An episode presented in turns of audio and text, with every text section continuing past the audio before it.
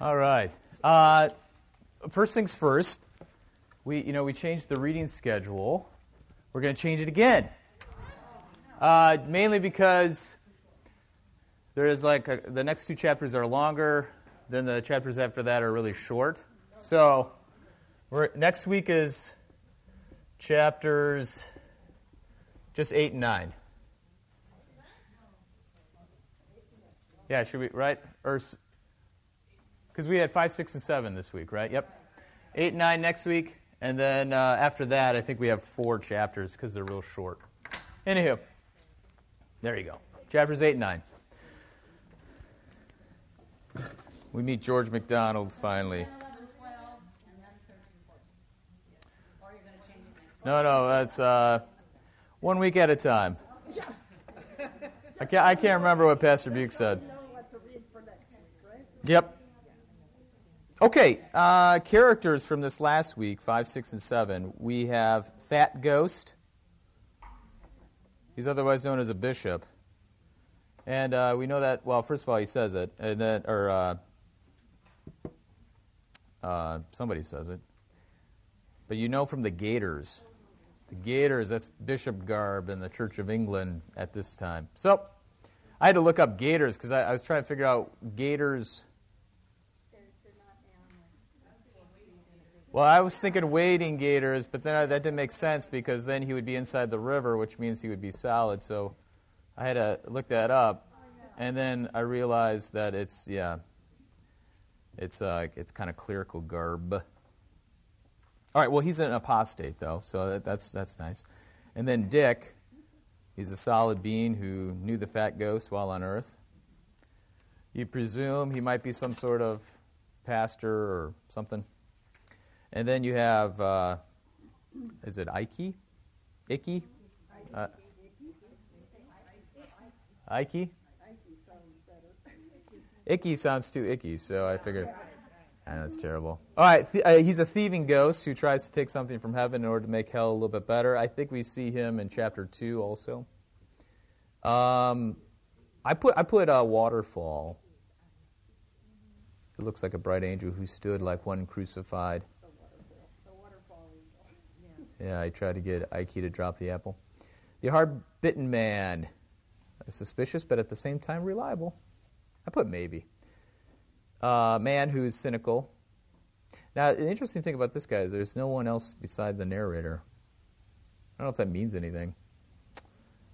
But we don't know. He doesn't have he doesn't have a guide. He does, there's no waterfall telling him to knock it off. Just him, just him and the narrator. And Right. There's no one besides the narrator and him in the story. Krista. Who's I? That's the narrator. You mean you mean Ike? Yeah, in the chapter, the I. So it's it's, it's the narrator and this hard bitten man. I don't know. I, I, I, thought he was he was a guy who's been everywhere. He seems to be in this position for a long time. He might go back, he might not. I don't know. I thought, I thought this was a peculiar man. Plus, what does he do?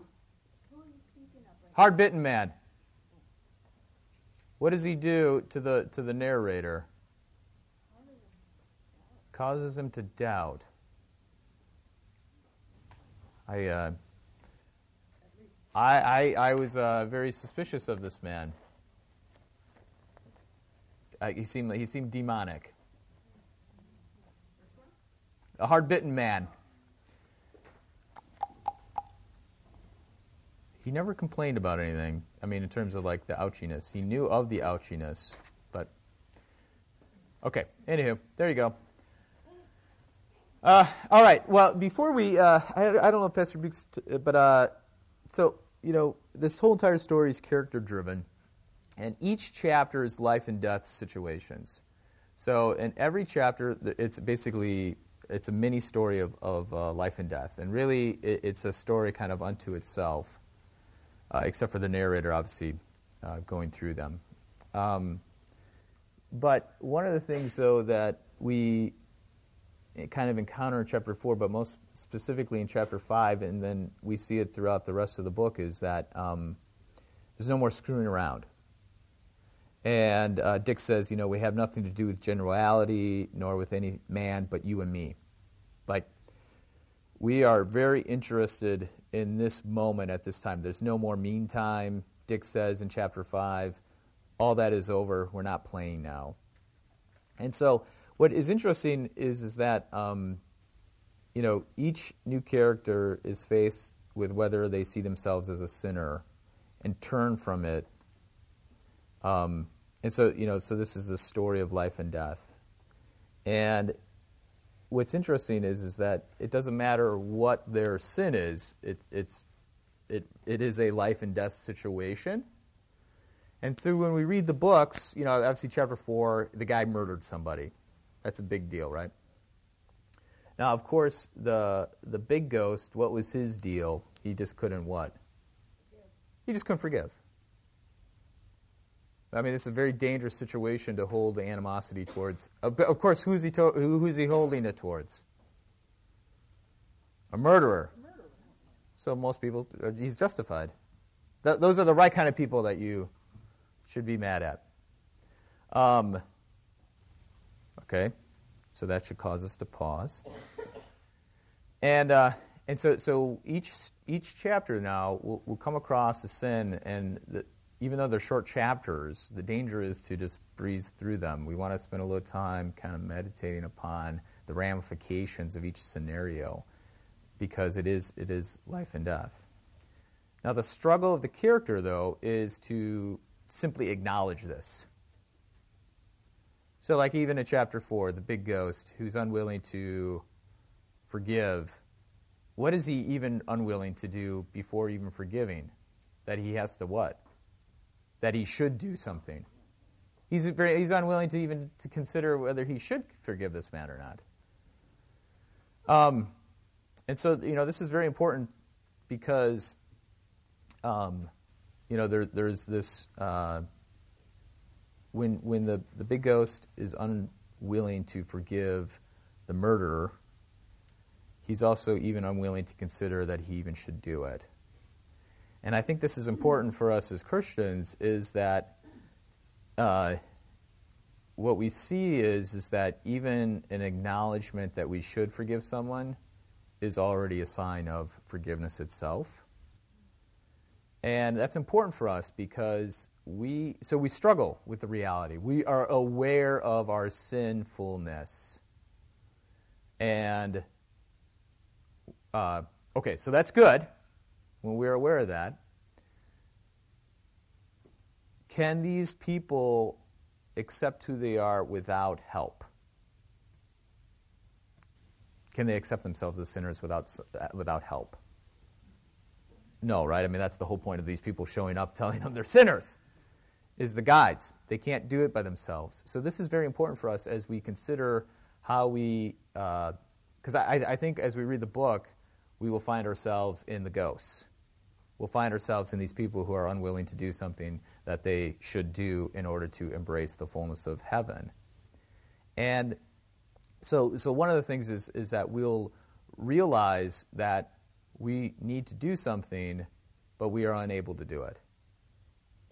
So, you know, just I, I, I bring out chapter 4 because you guys discussed it last week. Is that so? This big ghost, obviously, as readers, we know that he should forgive the murderer because the murderer, first of all, has been forgiven by God. And in fact, the guy he murdered has forgiven him, it seems like. Yeah. Um, so this man or ghost or whatever. I always I switch back and forth in terms of what to call them. So, uh, so so this guy is um, he, he's not only unwilling to forgive, but even to consider that he should have to forgive. But I think for, for many of us, hopefully, as we read this and we find out a situation where we say, uh, you know, I can't forgive this person, but I know I should. That is the point. That, that's part of our confession. Because, of course, you can't do it. It's by the power of the Holy Spirit that you're able to do that. And so this is, I think this is the beginning of, of uh, kind of the new life for us as Christians uh, and the difficulty of what that means then to, to, to be there. So we see that throughout the book, right? Because um, in order for the, well, like for instance, the narrator to be in this solid realm, there's great struggle, right? I mean, there's a struggle of actually just walking on the grass, you know, going across the river. And of course, we don't necessarily associate those struggles with kind of our, our existential struggles of learning to forgive someone and learning to love someone. Those are all part and parcel of our new reality. There, there's going to be so many transitions for us in the new creation, uh, even here on earth, that we any sort of struggle that we come across isn't a um, isn't always a uh, a result of sin, but it is absolutely uh, part of the, the new the new reality and the, the transition in which which we'll have to go through.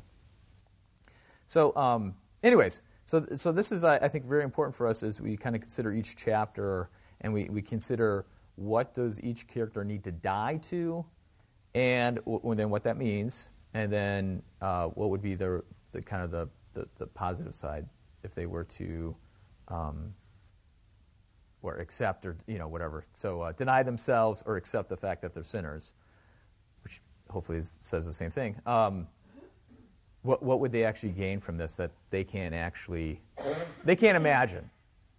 So, like for instance, the guy in chapter four, if he were to accept the fact that he needs to forgive, that he's he himself wasn't perfect, right? Because he says he didn't. He, he he in fact wasn't perfect, and he has been forgiven, and because of his being forgiven, he is now able to forgive this murderer. What would he gain? Well, first of all, he would gain his friend back, right? This this guy who's already in the solid realm, and he would gain actually the murderer. It'd be more. There's this. There's more to his life that he would gain. That, so he, he feels like he had lost something, but through the forgiveness of sins, now he would, he would receive something, or someone, I should say. He lost someone, he receive someone. So this is important as we kind of go through each chapter, and we'll kind of talk about the uh, ramifications of each chapter. Nancy.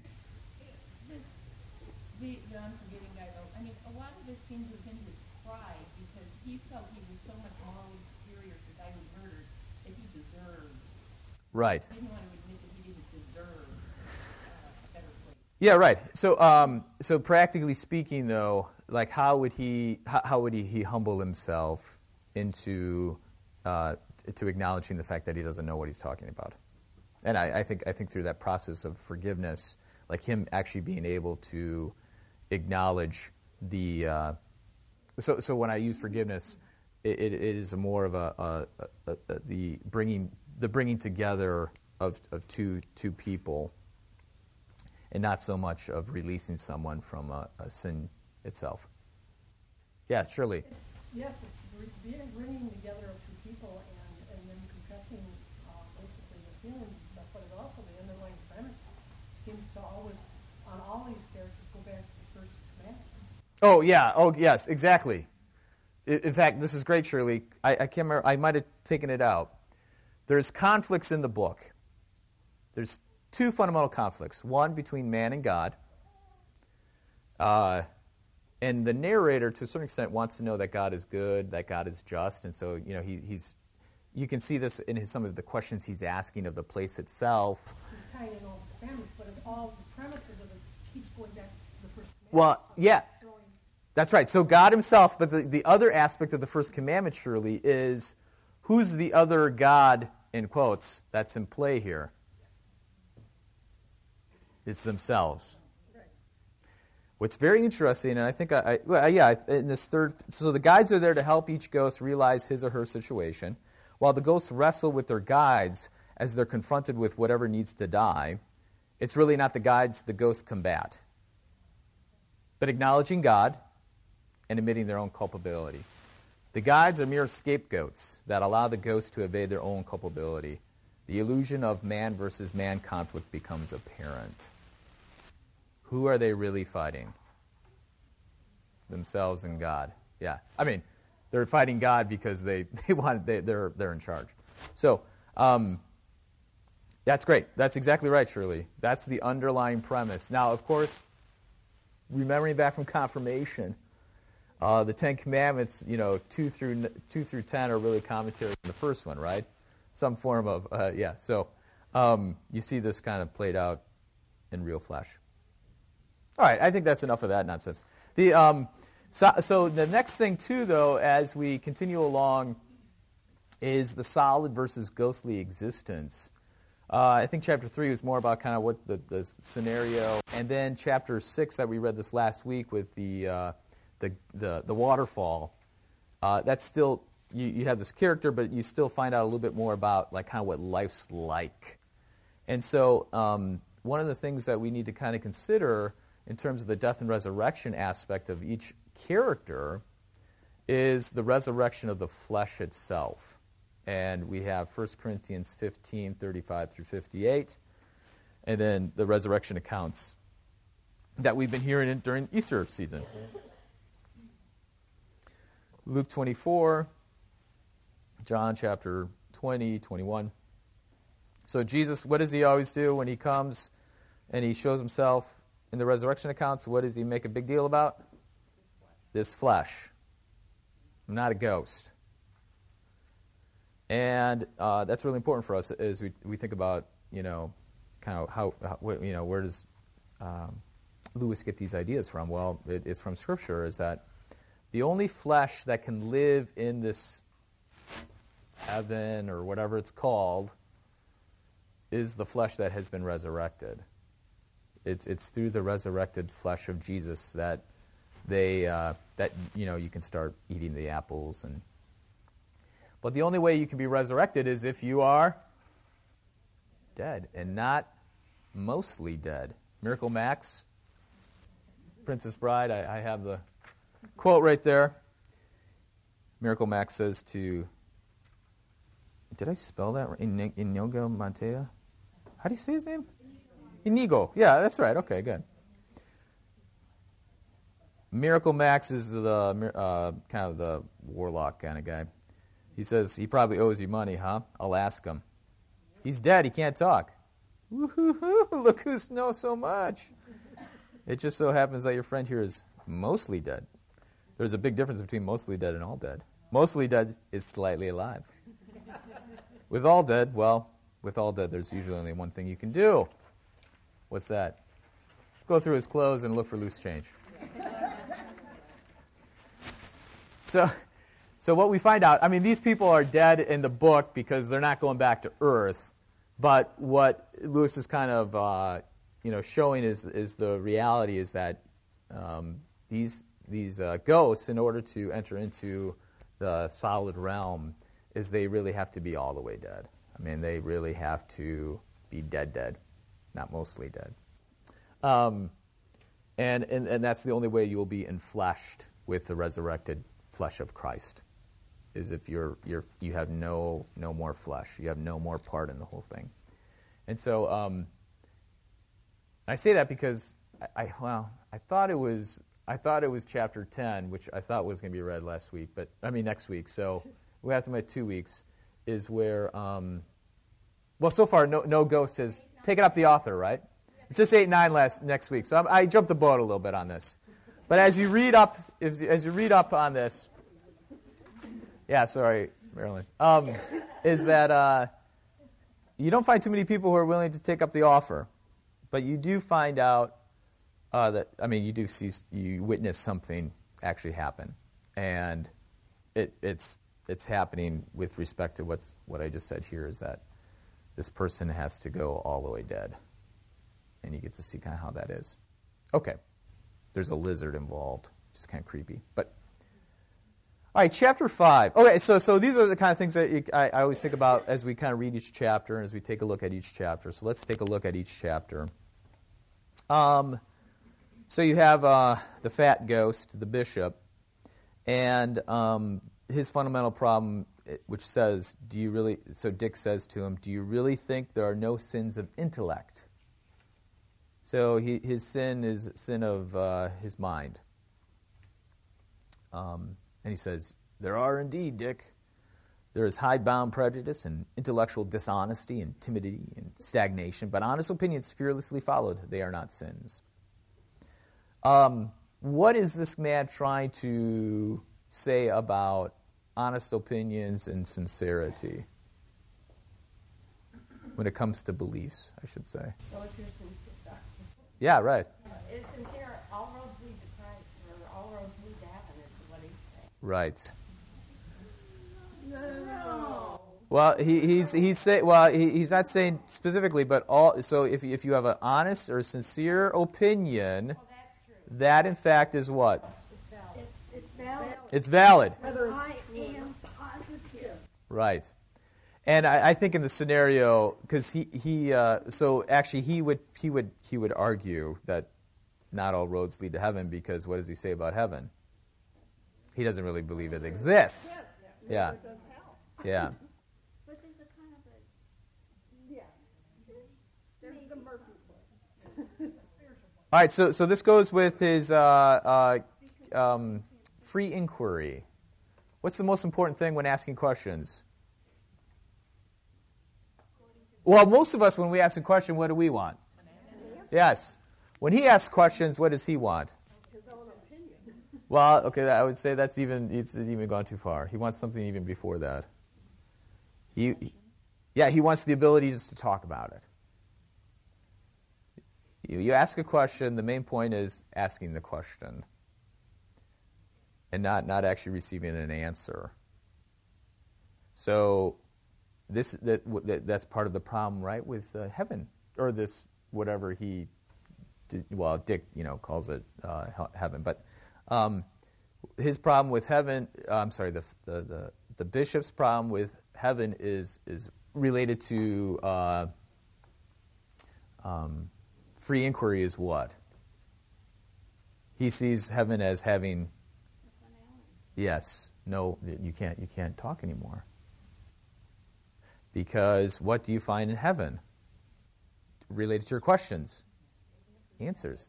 Now, here's the thing, though, is wh- when he hears the word answer, what does he understand? Uh, I'm sorry, again, the fat ghost. When the fat ghost, or the bishop, understands having answers, what does he think now in terms of uh, discussion? It ends, but but is is that what Dick is saying? when he says you'll, you'll have answers. This is, the, this is the realm of answers, not of questions. Yeah, so this is very interesting, is that, so the fat ghost says there's stagnation. That's stagnation, and that's not good to have, you, you know, you won't be able to learn anything if you already have the answers. But what is he presuming about the answers themselves? That they, that, that what? That he can what? That's right. So this is the great thing about heaven is that the answers themselves are so robust and large that in fact what? It takes a long I mean it takes all this time to learn what they mean. And so he's he's misunderstanding well, I'm sorry. So who's the final judge to the answers according to the fat ghost? Who- Who's the final authority to answers? Himself. And of course, he understands himself in limited terms, so that the answer is limited by himself or by other people. But of course, Dick is not arguing that. He's arguing the fact that when you do have answers according to God, that they run by God, not by people. And that answers, when God gives answers, can be explored. Uh, I think I quote that. Um, maybe I don't. About him drinking you're free to drink, but you're not free to be thirsty or something like that, right? Yes. Which would make sense, right? So you think about it. I'm thirsty, you're free to drink and continue drinking, but you're not free to be thirsty anymore. And why would that be a good thing? Who wants? Because uh, thirsty is a sign of what? Death, lacking, not more. So, so this is very interesting. Is that what the the bishop is arguing in terms of intellectual or or kind of the life of the mind is actually less and not more. And what he doesn't realize is that when he embraces where Dick is going, where Dick is wants to lead him, is that his mind will actually, yeah. I had the quote. Oh man, I totally forgot. uh, I didn't put it. It's it's from our book from last year, Strange Idols, the idol of the idea, page forty-seven. So you can put that in there. Elizabeth Scalia. You know, we had that whole discussion about the idol of the idea, and this is what's driving. This is what his idol is. His life and death situation is is that he, of course, doesn't believe in the resurrection, which, of course, of us would say, well, he doesn't believe in God.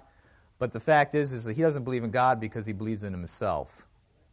He, he, he's his own, his own thing. So, what is the solid person's cure for the bishop? Is to what? You could give two answers. The, the little answer is what? Repent and believe. But there's more to that. That is uh, to admit that he he just doesn't know anything. Like he doesn't know. Even I think so. This goes back to the aspect. If he would be willing to say, "I am ready to learn," that would be his first step towards the solid realm. But he's not even willing to learn. Oh, he's only willing to learn what? Under certain conditions. Know, he, I'm willing to go with you under certain conditions. he wants a wider sphere of usefulness. He first wants to be useful, which is, I think it was, I didn't see that coming. I, I thought that was interesting. In heaven, you are useless. Which, of course, for all the Thomas tank engine people, just rubs up against that. You're a very useful engine, Thomas. In heaven, you are useless. Which I think is, is a very interesting question to ponder. Grace has no need of you. Kind of makes me feel bad. I, I like being needed. Right? Kind of makes me feel like, what? But if we slow down and think about it, uh, love, where does find love its uh, find its? Uh, this goes back. Uh, Pastor Bukes brought this up with the Heidelberg Disputation. Thesis number twenty-eight. Um, where does love find its loveliness or, or lovableness? It's Right, in, in, in unlovable. It's it's unlovable. There's, so when someone loves you, they love you because they love you. They don't love you because you are lovable. So it's hard to admit it, right? There's a little part I like about myself. You know, I mean, there's other parts I don't like about myself.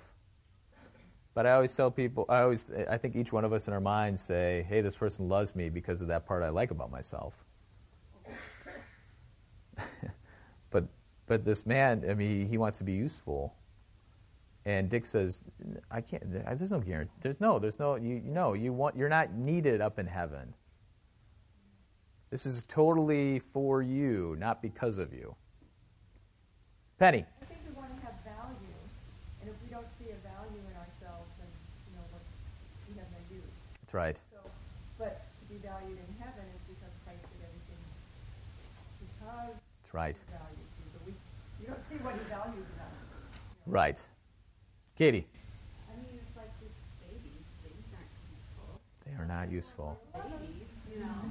because they're so cute, though. We tell ourselves. Well, but they're not cute when they're like all over the place. Brody's going to wake up. Um, this is true. Yeah. Uh, all right. This is great. Um, Sometimes you think about that as being kind of like sad that okay, no matter what I do, whatever I can't do anything that causes this love. But Right. The way it's kind of like this unconditional love. Right. Kind of the way you frame it. Like that's right. I don't need to be needed. Like that's That's right. nothing, no usefulness that I offer. Right. They don't care. They just want me to. That's exactly right. And so this th- this is the problem with the guy, right? He's not willing to frame it in terms of unconditional love or, or you know, the pure grace. He he uh, he uh, you know on some level he wants to cla lay claim to something. Holly, Uh, this is reminding me of an old friend that we had who couldn't attend the church because he didn't need her. that's right. So they had to go to a different church because like they could use her, they could they needed her to fill holes. Yes. And that made them feel more More needed. needed. but it was very sad for us. That's right. Well, because it didn't make sense. I mean, Jesus does everything. You know, so just just let him do everything. Um, all right. I know I, so I gave a couple Bible passages up here. So 2 Timothy four one through five. Paul warns Timothy about people who with itchy ears. Itching ears, I should say, not itchy ears. Itching ears. I'm not sure exactly what the difference is, but um, and uh, they're interested in gathering people around them who will tell them what they want to hear. So, um,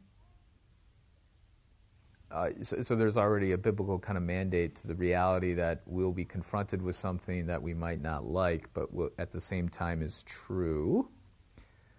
However, too, which is interesting, I read this in the chapel, is Mark chapter 12 and the, the notion of honest inquiry. Is you have a scribe who comes up to Jesus and asks, you know, what's the greatest commandment? And Jesus, now, of course, in this text, there is no hidden message. Like in the Gospel of Luke, someone asks Jesus, and it says, in order to test him.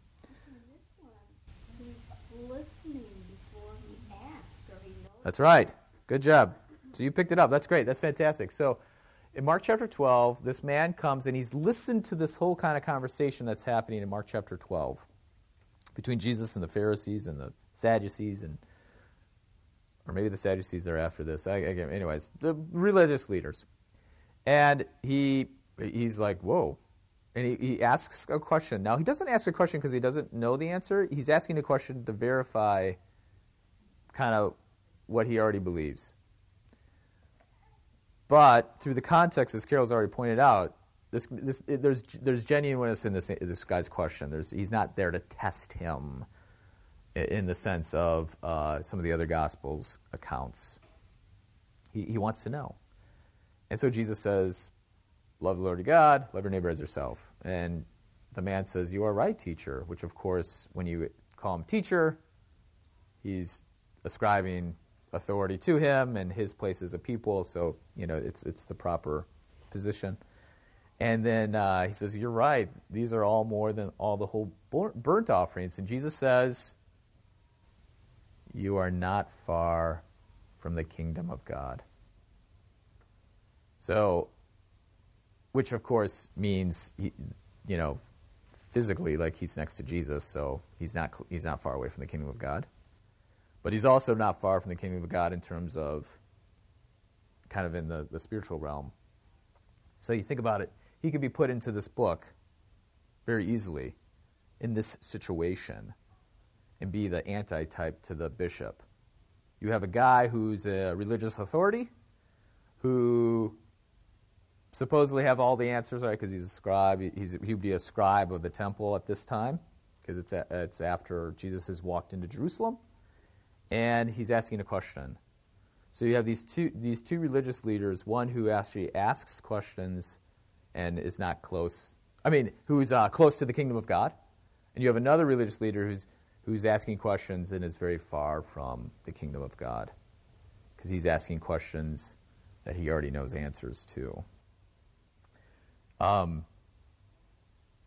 anyways, so uh, these, these are the kind of the two texts that were going through my mind. Now, the interesting thing about Mark chapter 12, and not to spend too much time on it, is uh, it comes to the end. Mark chapter 10, Jesus upholds the child as the, the ultimate disciple. And of course, what does the Dick, what does he try to have the bishop do? Go back and be the child that he once was, where he was asking questions freely. And of course, the bishop's like, well, I put away childless things. I'm not going to do that. Yeah. So you have this build up to Mark chapter 12 this child got, you know, all these children being the ultimate form of disciple. And now you have to ask yourself, does this really happen? In Holy Scripture, do you have people who act this way? In Mark chapter 12, you do. You have someone who actually asks a question, like a child does. All right, we, we talked in a circle there, but let's, let's go to chapter 6. Uh, you can't take it with you. Simon the magician, Acts chapter 8 don't know if you know, remember the story, but Simon comes up. He sees Peter doing doing these awesome things. Simon actually becomes uh, he's baptized, and then he sees uh, the power of the Holy Spirit release people. I can't remember. I think it's it's both heal them and uh, release them from demon possession. And does anyone remember what he tries to do? He wants to buy the power. And of course, Peter rebukes him and damns him to hell. And then Simon says, Oh, please pray that this doesn't happen to me. And then it's the end. We don't know what happens. So, that's a good warning. Um, so, you know, there's this whole, this whole thinking of like uh, uh, this. Okay, so Ike, or Icky, Ike, in chapter 2, what does he want to do? He kind of wants to create commerce in hell. He wants to set up maybe a little business to make it not so bad, and we got a little commerce, then people would be uh, uh, willing to kind of interact with each other, and it'd, it'd, be a better, you know, it'd be a nicer place. So, you know, this is what he's trying to do. He's trying to get something. And, uh, and so, he, and to a certain level, he's trying to create this transaction. But of course, um, the waterfall says you can't take it with you. Now I'm going to go foreshadowing. Why can't he take it with him? There's, there's two reasons. And if anybody read ahead, you might be able to know why. He literally can't take it with him. Nancy. I don't know in reading ahead. Yeah. Jesus says in the parable of Lazarus there's no transaction between heaven and hell. Right. That, that's, the, that's the biblical answer. That, that's, yeah, that's right. And then, of course, um, there's a whole holy and unholy and you know pure and pure. Uh, uh, does anyone has anyone read ahead and how big how big is hell? Yeah. It's tiny, right? So why can't he take an apple into hell? It won't fit. Yeah. So, um, well, it's it, you know it's it's a very interesting little idea though because again it, it goes to Lewis's understanding the the wonder of heaven compared to the the, the smallness of hell. I, I, mean, I think it's great. Uh, okay, I mean, he even tries taking the smallest apple. right. That doesn't work. You know, he finally gave up on the bigger ones. And he finally got one, which of course is an amazing feat. And but you know, It's so heavy that it bends him over. Well, yeah, and you're you're left. You know, does he really ever make it back to the bus? Probably not, because An apple for this. How's he gonna eat it? It's like eating a piece of glass. Right. Oh, it, this, is this across the river yet? Did he cross the river yet, or is he going to cross the river after this? No, not yet. Okay. Well, it's going to be a long journey, right? It- it- this is the part where like he, he it's like takes him one hour to go like just a few feet and all that. So, yeah, okay. Oh, Isaiah 55. All the trees trees will clap their hands. If you're a Sufjan Stevens fan, there's a song about that. Um, all right, so a lot of biblical imagery in that one. That was a short chapter, though. I don't know. Well, and, he's got the voice that tells him he can't take it with him. I mean, Well, yeah, and whose voice is that? trying to go back to the bus and Right. Obviously, it's, it's the voice of God. the voice of God Wow, says, we're assuming. No you're not taking it with you. You can't take that back. Now, the angel, the angel of one who's crucified. So, well, the tree too is a capital T, isn't it? It's capital T. You know, I, I've been critiqued by someone very close to me about my use of capitalizations. Um, I think I think maybe just subconsciously C.S. Lewis has made a big infa- impact on me because he uses capitalizations uh, very, very, very uh, often. So, anyways, though the tree is a capital tree, which of course might, you know, might cause us to wonder why the tree is capitalized. A proper name could be a proper name. Could be a proper tree, type of tree. Golden apples. But might be the tree from the I thought, garden. I was thinking it's the tree of life. Well, yeah, right. I, I, I, that, I mean, who knows what it is? I'm just, I'm speculating. The other, because the other aspect too is the trees by what? By the river. Yeah. The stream, you got some And the, and the waterfall is kind of a peculiar waterfall, right? Because well, it's like too grand, but you can still take kind of take it in, and it, it's kind of a waterfall, but not a waterfall. It's, it's a peculiar picture.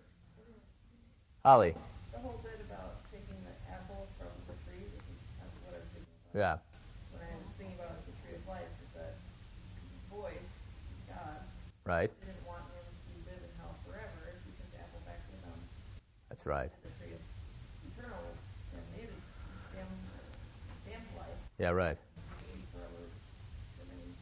That's right. So, uh, yeah, he- well, that would be the other aspect. He can't take it with him because I'm sure someone would show up and take it from him, just like that, because he went. Uh, I I think we might have talked about this before. So, uh, God bars Adam and Eve from eating of the tree of life, not because he wants them to die. I mean, he does, but not, not because he's mean. Um, he wants to bar them from the tree of life because if they were to eat of the tree of life while sinners, that means they would live eternally as sinners. But death has been brought into the world to stop people from sinning. And that's why death is, well, that, now we know for sure through the resurrection of Jesus why death can actually be part of, well, it's why we call it Good Friday. I mean, that's why it's a good death. Death can be called good. Um, it, can only be called good though because of the resurrection. I mean, death is not good, like fundamentally. Okay, not, not right. All right, we don't have much time. Uh, chapter seven, Cy- the cynical dude. Cynicism kills. Why? Why, why would cynicism kill? What does cynicism do to a person?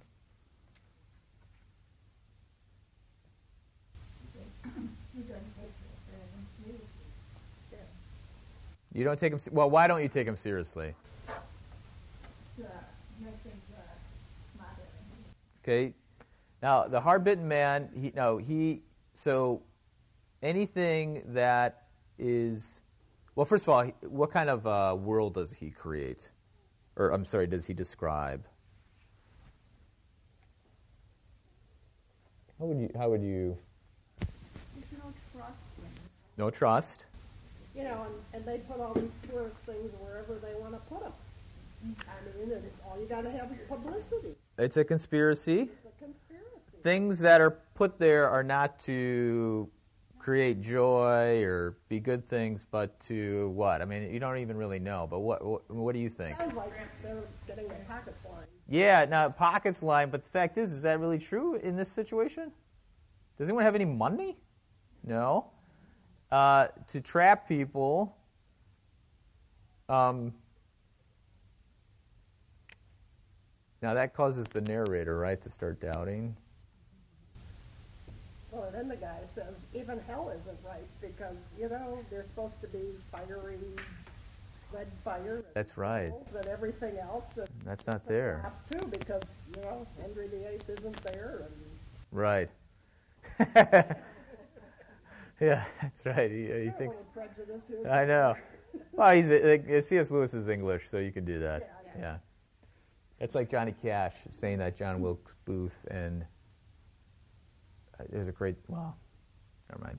There's a great song on forgiveness, and uh, he uses John Wilkes Booth as like a Judas character, and even John Wilkes Booth is walk, walking into the gates, St. Peter's or something. It's a great song. Anyway, sorry. Yes. So we, we can use John Wilkes Booth we can because we're Americans, and if you're English, you can talk about Henry VIII. Okay. Uh, yeah. Now he, the world he creates is first of all it, it's uh, joyless. Um, every, there's always a problem with something, and that whatever is created, there's always a story behind the story. It's never for what what the person uh, says it is, which goes to the trust issue. Now, the thing is, though, is if you kind of test his theory, though, does it work out? It's also very isolating. Well, it, that's why I asked the question. He has no one with him. I mean, he's, it's, if you don't trust anything Right. or anybody, how, yeah, All right, makes sense. You're just kind of. all by yourself. Now, the uh, so the narrator asks some simple questions about like, well, where are you going to go? He's like, I don't know. I've been everywhere, and it's all the same. Okay, so it, it, can, can that actually be true? Well, no. I mean, if you've been anywhere, I mean, if you've been to Wheaton, if you've been up to northern Wisconsin, you know that not every place is the same. I mean, I got a lot of family members who uh, are very different people, so not everything is the same. The uh, the other aspect too, though, is so, so even the world he describes just simply isn't true because of the reality that there's. I mean, it doesn't take a genius to know that there's differences. The other aspect too, though, is his. Um, uh, I think I have the quote here. Oh, what would you like to do if you had your choice? Meaning that, hey, you know, it's so bad. You know, if you had a choice to make it better, what would you do? And what is his response? It's, well, that's not my job. It's the management's job to do it. But he mistrusts the management. You don't trust the manager. So if you don't trust the management to do something better, then anything that they do to try to make it better, what are they going to do? You're going to you're not going to trust it. So it, it'll always be understood in this conspiracy theory. So his fundamental view is basically wrong, which then goes to his scenario about if you go to a is it a hotel? Yeah, and there's they serve bad eggs. A normal hot, you know when you complain about it, the boss will say, "I'm sorry, I'll get you new eggs." Well, his presumption is what that he knows what a bad egg is and what a good egg is. But the fact is, is that he has no understanding of what a good egg is. So there's no way he can understand what a bad egg is and a good egg is. There's no distinction for him. So where he raises a lot of questions that causes the narrator to kind of doubt for the first time that maybe this solid realm isn't what it all it, you know it is what they say it is if you test the questions and the perspective that the hard the hard bitten man right is a hard bitten man says you you come to a conclusion that he's just like everybody else. He needs to let go of something and he considers himself the rule of all things. His idol is himself still. And this is very important for us, especially as Christians, because when people start asking questions of our faith, whether it be the historicity of Scripture, the historicity of Jesus, you know, miracles, um, you know, the, the, the resurrection itself, you're gonna you're gonna be approached with uh, questions that, on some level, make sense. Well, well, if that's true, then maybe you know, something about my faith could be untrue. All right. You, you have to slow down you have to apply some critical thinking to just the very point. Because the hard bitten man is, uh, he's wrong because he, he won't be able to tell you, well, what, t- describe me what a bad egg is and what a good egg is. Of course, what will his response be? That's not my job, that's someone else's job. So he claims no, no responsibility. So cynicism clouds your worldview to the point where you cannot see goodness, even if it is served to you at a hotel. This is why cynical, cynicism kills. Cynicism, cynicism kills because there is no good in the world. And the only thing left is, is death.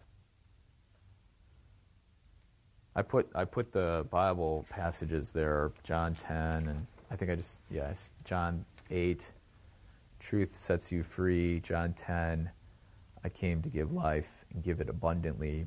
And John 16, 16 through 24 is uh, my joy uh, your, your joy will be full. I'll give you my joy, and your joy will, joy will be full. Um, if you go a little bit farther in John 16, verse 33, Jesus says, In the world you will have trouble, but don't worry, I've overcome the world. So, what Jesus does is he, and of course, uh, you, will, you see it in the, in, in the description of, of this reality, is that there is, there is so much going on in this place where he is at that it's more than he could ever take in. And that excess or that abundance is, is a beautiful and wonderful thing. You catch him describing that, like for instance, the describing the light. It's like too much, but it's really beautiful too at the same time. Like it's too bright, mm-hmm. but it's it's also very beautiful. Um, the uh, the description of the waterfall itself and just the landscape, it, it, it like he, he said it was hard to describe because it was so beautiful, it was hard to take in, but at the same time, that abundance was what made it beautiful in the first place. Um, and then just the description of, you know, hey, there's some frolicking lions over there playing, and, you know, the lilies, resurrection lilies all around the tree, and um, Easter lilies, I should say. And then, uh, well, then you'll see some more of it later. So, so what this man, he comes into the situation saying, "Oh, this is so wonderful," and you have this guy that create, creates doubt and say, "Is it really?" That's why I think he, he kind of sounds like Satan a little bit, um, because that's how Satan kind of causes doubt in the garden. Is that God says, "Hey, look at all this stuff. This is all for you. This is wonderful." And then Satan comes along and says, Did he really say that? Is it really? So, um, or in this guy, in this case, the guy says, "Well, you know, it's not raining now, but you better believe it's gonna." It, yeah, what happens when it rains? Well, you're right. What happens if a nuclear bomb blows up? I don't know. I mean, you know, could happen. Okay. All right, chapters 8 and 9. I hope you're enjoying the book. I, I really enjoy it. Krista.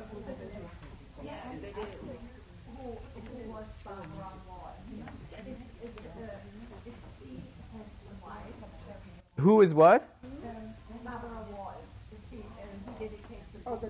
Oh, uh, I don't think so. His his uh, wife was Dorothy something, right? Okay. there you go. All right, let's pray. Lord, remember us in your kingdom and teach us to pray. Our Father, who art in heaven, hallowed be thy name. Thy kingdom come, thy will be done, on earth as it is in heaven. Give us this day our daily bread, and forgive us our trespasses, as we forgive those who trespass against us. And lead us not into temptation, but deliver us from evil. For thine is the kingdom and the power and the glory forever and ever. Amen.